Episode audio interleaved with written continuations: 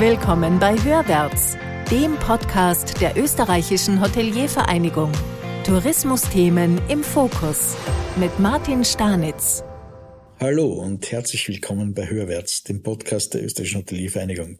Mein Name ist Martin Stanitz und ich darf euch durch diese Folge unseres Podcasts führen. Wir haben uns einen kleinen, aber feinen Blumenstrauß an Themen vorgenommen und das in einem internationalen Kontext. Was heißt das? Wir wollen uns heute ansehen, wie unterschiedlich oder ähnlich zentrale Fragestellungen anderswo gehandhabt werden als bei uns. Anderswo heißt in Deutschland, Südtirol und der Schweiz. Die Themen, die wir gemeinsam mit Branchenvertretern aus den Nachbarländern beleuchten wollen, sind aus Sicht der Branche absolute Dauerbrenner und echte Problemfelder an der Schnittstelle zwischen Politik und Wirtschaft. Denn auf der einen Seite kommen da die Kritiker und sagen, da ist die Hotellerie selber schuld. Andere Branchen agieren ganz anders. Warum sollte die Politik da eingreifen? Doch auf der anderen Seite entstehen viele Probleme ja gerade erst dadurch, dass die Politik eingreift. Etwa in den Arbeitsmarkt, indem sie Grenzen zieht und Menschen das Arbeiten im Land verbietet.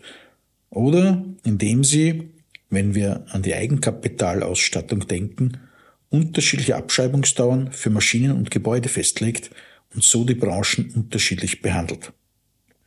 Das erste Thema ist natürlich der touristische Arbeitsmarkt. Welche Antworten haben die Arbeits-, Wirtschafts- und Tourismusminister der Nachbarländer auf diese brennenden Fragen und wie ist die der österreichischen Politik einzuordnen? Der nächste Dauerbrenner ist das ebenfalls schon angesprochene Thema Finanzierung. Und das dritte, mittlerweile auch schon altbekannt, das ist Nachhaltigkeit. Wir sehen uns jetzt an, wie in vier Ländern, die nicht so unterschiedlich sind, mehr oder weniger die gleiche Sprache und Kultur, die Antworten auf die brennenden Fragen der Zeit ausfallen und ob wir uns für Österreich da nicht etwas abschauen können. Beginnen wir also mit dem Arbeitsmarkt. Der brennt über Branchen und Landesgrenzen weg vielen Unternehmen unter den Nägeln. Und da war die Situation schon vor Corona so und hat sich dadurch sicher noch einmal zugespitzt. Das hält Walter Veit, Präsident der österreichischen Hoteliervereinigung, fest. Wir haben einen sehr hohen Preis bezahlt und den sehen wir tagtäglich, weil uns viele Mitarbeiter abhanden gekommen sind in dieser Zeit, für die der Tourismus ein wirklich sicherer Berufszweig war, egal in welcher Bandbreite, und von heute auf morgen war er das nicht mehr. Die sind uns abgeworben worden, auch vom Staat, hat geheißen, geht's in die Pflege, dort brauchen wir auch Leute, die sind weg.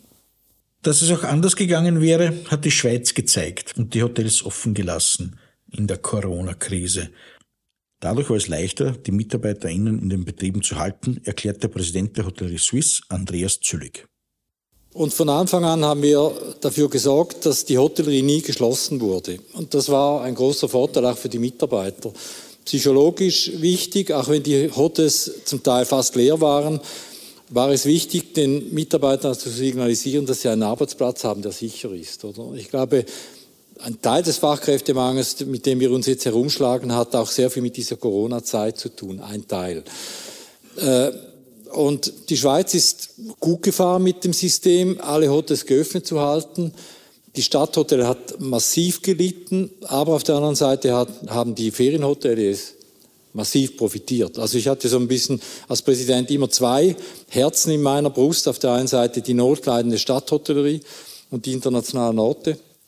Und auf der anderen Seite hatte ich immer die äh, Ferienhotellerie, die zum Teil Rekordergebnisse erzielt hat, weil die Schweizer mussten in der Schweiz Ferien machen. Das war, also die konnten nicht mehr nach Österreich, die konnten nicht in Südtirol, wo sie auch sehr gerne hingehen, das wissen wir. Äh, und die mussten sozusagen Zwangsferien in der Schweiz machen, fast zwei Jahre. Und das hat uns natürlich geholfen. Unser erstes Learning aus dem internationalen Ländervergleich nehmen wir also aus der Schweiz mit. Das mit Corona und der Zwangsschließung der Hotels wäre besser gegangen. Vor allem, wenn man sich die Auswirkungen auf den Tourismusarbeitsmarkt ansieht. Aber nicht nur, wenn man in die Schweiz blickt, lernt man dazu, Aktuell blickt ganz Europa nach Deutschland, schon zum zweiten Mal binnen weniger Jahre. Das erste Mal war 2018. Da wurde das erste Fachkräfteeinwanderungsgesetz beschlossen. Dann kam der eben erwähnte große Einbruch durch die Pandemie. Die hat alle Volkswirtschaften der Welt gewaltig zurückgeworfen. Und jetzt ist das zweite deutsche Fachkräfteeinwanderungsgesetz binnen kürzester Zeit in Arbeit, erklärt Otto Lindner, Vorstandsvorsitzender der International Hotel Association Deutschland, kurz IHA. Äh, wir äh, brauchen nicht nur Fachkräfte. In der Vergangenheit haben wir Fachkräfte einwandern lassen, meistens Akademiker. Jetzt richtet sich das sehr stark an Arbeitskräfte. Wir brauchen Hände, Füße, einen Kopf dazwischen, äh, die laufen und äh, das ist extrem wichtig. Und das ist jetzt im November letzten Jahres, ist das im zweiten Gesetz äh, so verankert worden. Wir haben jetzt ein Vier-Punkte-Programm, auch das lieben Deutsche ja, und arbeiten jetzt das Vier-Punkte-Programm ganz ordentlich ab. So Otto Lindner. Da hat die Regierung Scholz mit dem zweiten Fachkräfteeinwanderungsgesetz einen echten Paradigmenwechsel in der Arbeitsmarktpolitik hingelegt.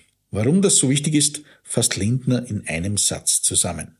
Wir brauchen Menschen, die bereit sind, in unserer Wirtschaft mitzuarbeiten. Und das wird jetzt hier neu geregelt.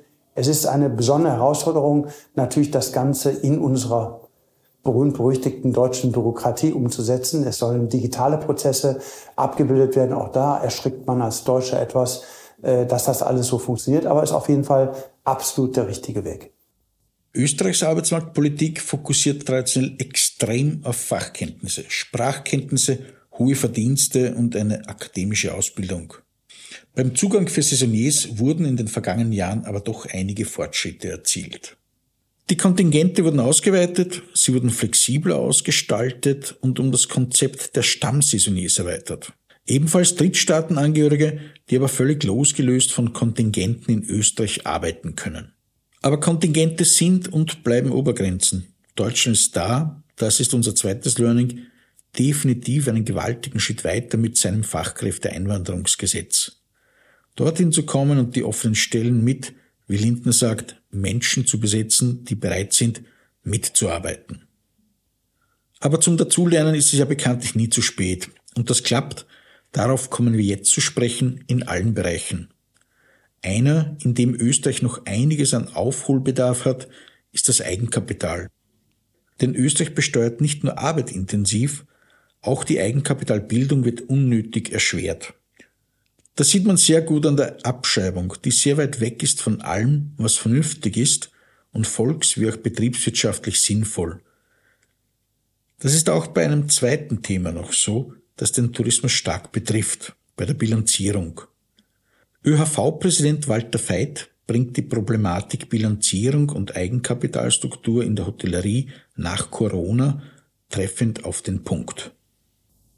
Natürlich ist die jetzt hinuntergegangen in den letzten zwei Jahren. Und natürlich brauchen wir vernünftige Bilanzen und sollen genügend Eigenkapital darstellen können, weil sonst hatte die Bank in der Refinanzierung ein Problem oder der Kredit wird entsprechend teuer. Jetzt haben wir natürlich immer wieder angeregt und gesagt, dann lasst uns doch wenigstens die Grundstücke auf 70, 80 Prozent des Verkehrswerts aufwerten. Weil gerade in der Ferienhotellerie ist es ja so, wir haben ja eine Parzelle um die andere gekauft und wenn ich in meiner Bilanz schaue, da sind Grundstücke drinnen, die haben begonnen mit 10 Schilling und dann mit 100 Schilling und dann waren es einmal 200 Schilling und da hat es noch lange keinen Euro gegeben. Also das ist ja heute nichts. Aber wenn wir das dann heranführen äh, in tourismusstarken Regionen, dann sind wir halt bei Quadratmeterpreisen, ihr wisst das alle, 1000 Euro und aufwärts. Ja? Also wenn ich das halbwegs hinaufführe, stehe ich schon ganz anders da. Und das wäre eigentlich eine Win-Win-Situation für den Staat, weil das kostet ihm 0,0 und wir können das Vermögen, das eigentlich da ist, darstellen, so wie es halbwegs richtig ist. Und die kann sich auch besser refinanzieren. Und das heißt nicht, der Tourismus ist so ein großes Risiko. Hier haben wir also das Problem, dass der über viele Jahre permanent gestiegene Wert der Grundstücke nicht in der Bilanz abgebildet wird. Die strengeren Eigenkapitalvorschriften der Banken machen investierenden Unternehmen einen Strich durch die Rechnung.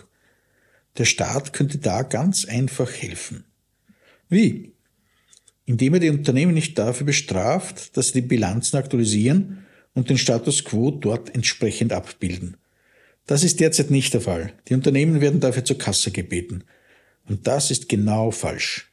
Weil sie den Kredit für Investitionen brauchen und nicht, um das Geld dem Finanzminister zu überweisen. Die Notwendigkeit laufender Investitionen bringt der Präsident des Südtiroler Hotel- und Gastwirteverbands, Manfred Pinzger, sehr schön auf den Punkt. Wir sind ja fast gezwungen, um natürlich wettbewerbskonform, wettbewerbsfähig zu bleiben, immer wieder was Neues zu machen. Die Gäste haben Ansprüche, die wollen fast jedes Jahr irgendwas Neues sehen. Also wir sind gefordert. Nicht? Ja, was tut man da als Staat?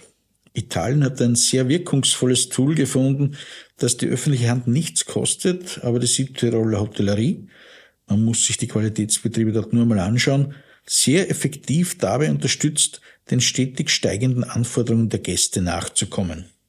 Hier hat sich Südtirol bzw. Italien während der Pandemie etwas einfallen lassen und den Unternehmen das Investieren enorm erleichtert.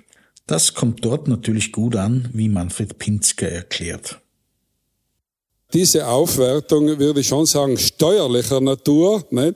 also Absetzbarkeit und steuerlicher Natur hat sehr viel gebracht. Deshalb muss sie auch zugeben, dass da der italienische Staat gerade was unsere Immobilien anbelangt, eine sehr, eine sehr gute Maßnahme erlassen hat. Das müssen wir anerkennen. Rückenwind also für investierende Unternehmen in Südtirol, Gegenwind in Österreich. Wer da das Rennen macht, liegt auf der Hand. Bei Arbeitsmarkt und Finanzierung haben wir also Aufholbedarf. Wie sieht es beim Zukunftsthema Nachhaltigkeit aus? Die ÖHV, die Österreichische Hoteliervereinigung, ist da seit einigen Jahren sehr aktiv, forciert in Zusammenarbeit mit dem Umweltministerium den CO2-schonenden Klimateller, kämpft gegen Plastik, forciert den Einsatz wasserschonender Armaturen und arbeitet federführend an einem EU-Projekt mit, European Tourism Going Green 2030.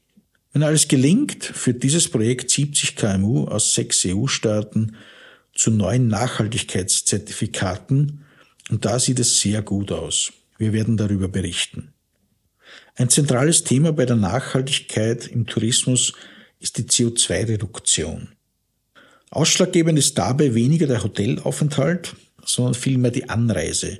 Je nach Urlaubsart und Dauer werden da 50 bis 80 Prozent der CO2-Emissionen verursacht. Optimal ist natürlich die Anreise per Zug und ganz entscheidend ist da, wie die letzte Meile, also der Anschluss vom Bahnhof zum Hotel, organisiert wird. Was die Anreise äh, betrifft, da funktioniert es dann so, dass wir überall Shuttle-Taxis haben, in die einzelnen Regionen, die dann dorthin fahren. Und wenn dort eine Ferienzeit beginnt, gerade in Hamburg oder sonst wo, dann fahren ganze Busse und laden in einer Skiregion dann die Gäste dort aus. Und wir werden das natürlich propagieren und sagen, das ist der richtige Weg. Wie sieht das in der Schweiz aus? Wir haben Hotellerie Suisse Präsident Andreas Zülig gefragt. Äh, wir sind ein Bahnland, das ist so. Und äh, jeder hinterste Winkel ist erschlossen und gut erschlossen und wenn bei uns der Zug fünf Minuten Verspätung hat, dann recken sich schon die Hälse. An anderen Orten, in anderen Ländern würde man applaudieren. Entscheidend ist aber der Lückenschluss. Die letzte Meile ist wirklich das Thema. Also wie bringt man die Gäste dazu, mehr den ÖV zu benutzen? Ich, mein Hotel, das ich habe, ist in den Bergen und wir haben nur einen Postauto-Anschluss. Also wir haben keinen Bahnanschluss. In Chur muss man umsteigen, das ist mühsam. Und dann gibt es eine Postautofahrt, drei, vier Stunden. Und wenn man Gepäck hat, vor allem im Winter mit, äh, mit äh, Skiern und mit Kindern und mit Kinderwagen und mit Schlitten und äh, hier müssen wir einiges organisieren und da hilft uns vermutlich die Digitalisierung in Zukunft. Die Schweiz ist aber nicht nur bei der Anreise einen deutlichen Schritt weiter als Österreich. Sie hat sich in diesem Zusammenhang noch etwas einfallen lassen, und zwar im Zusammenhang mit der CO2-Reduktion durch die Hotels selbst.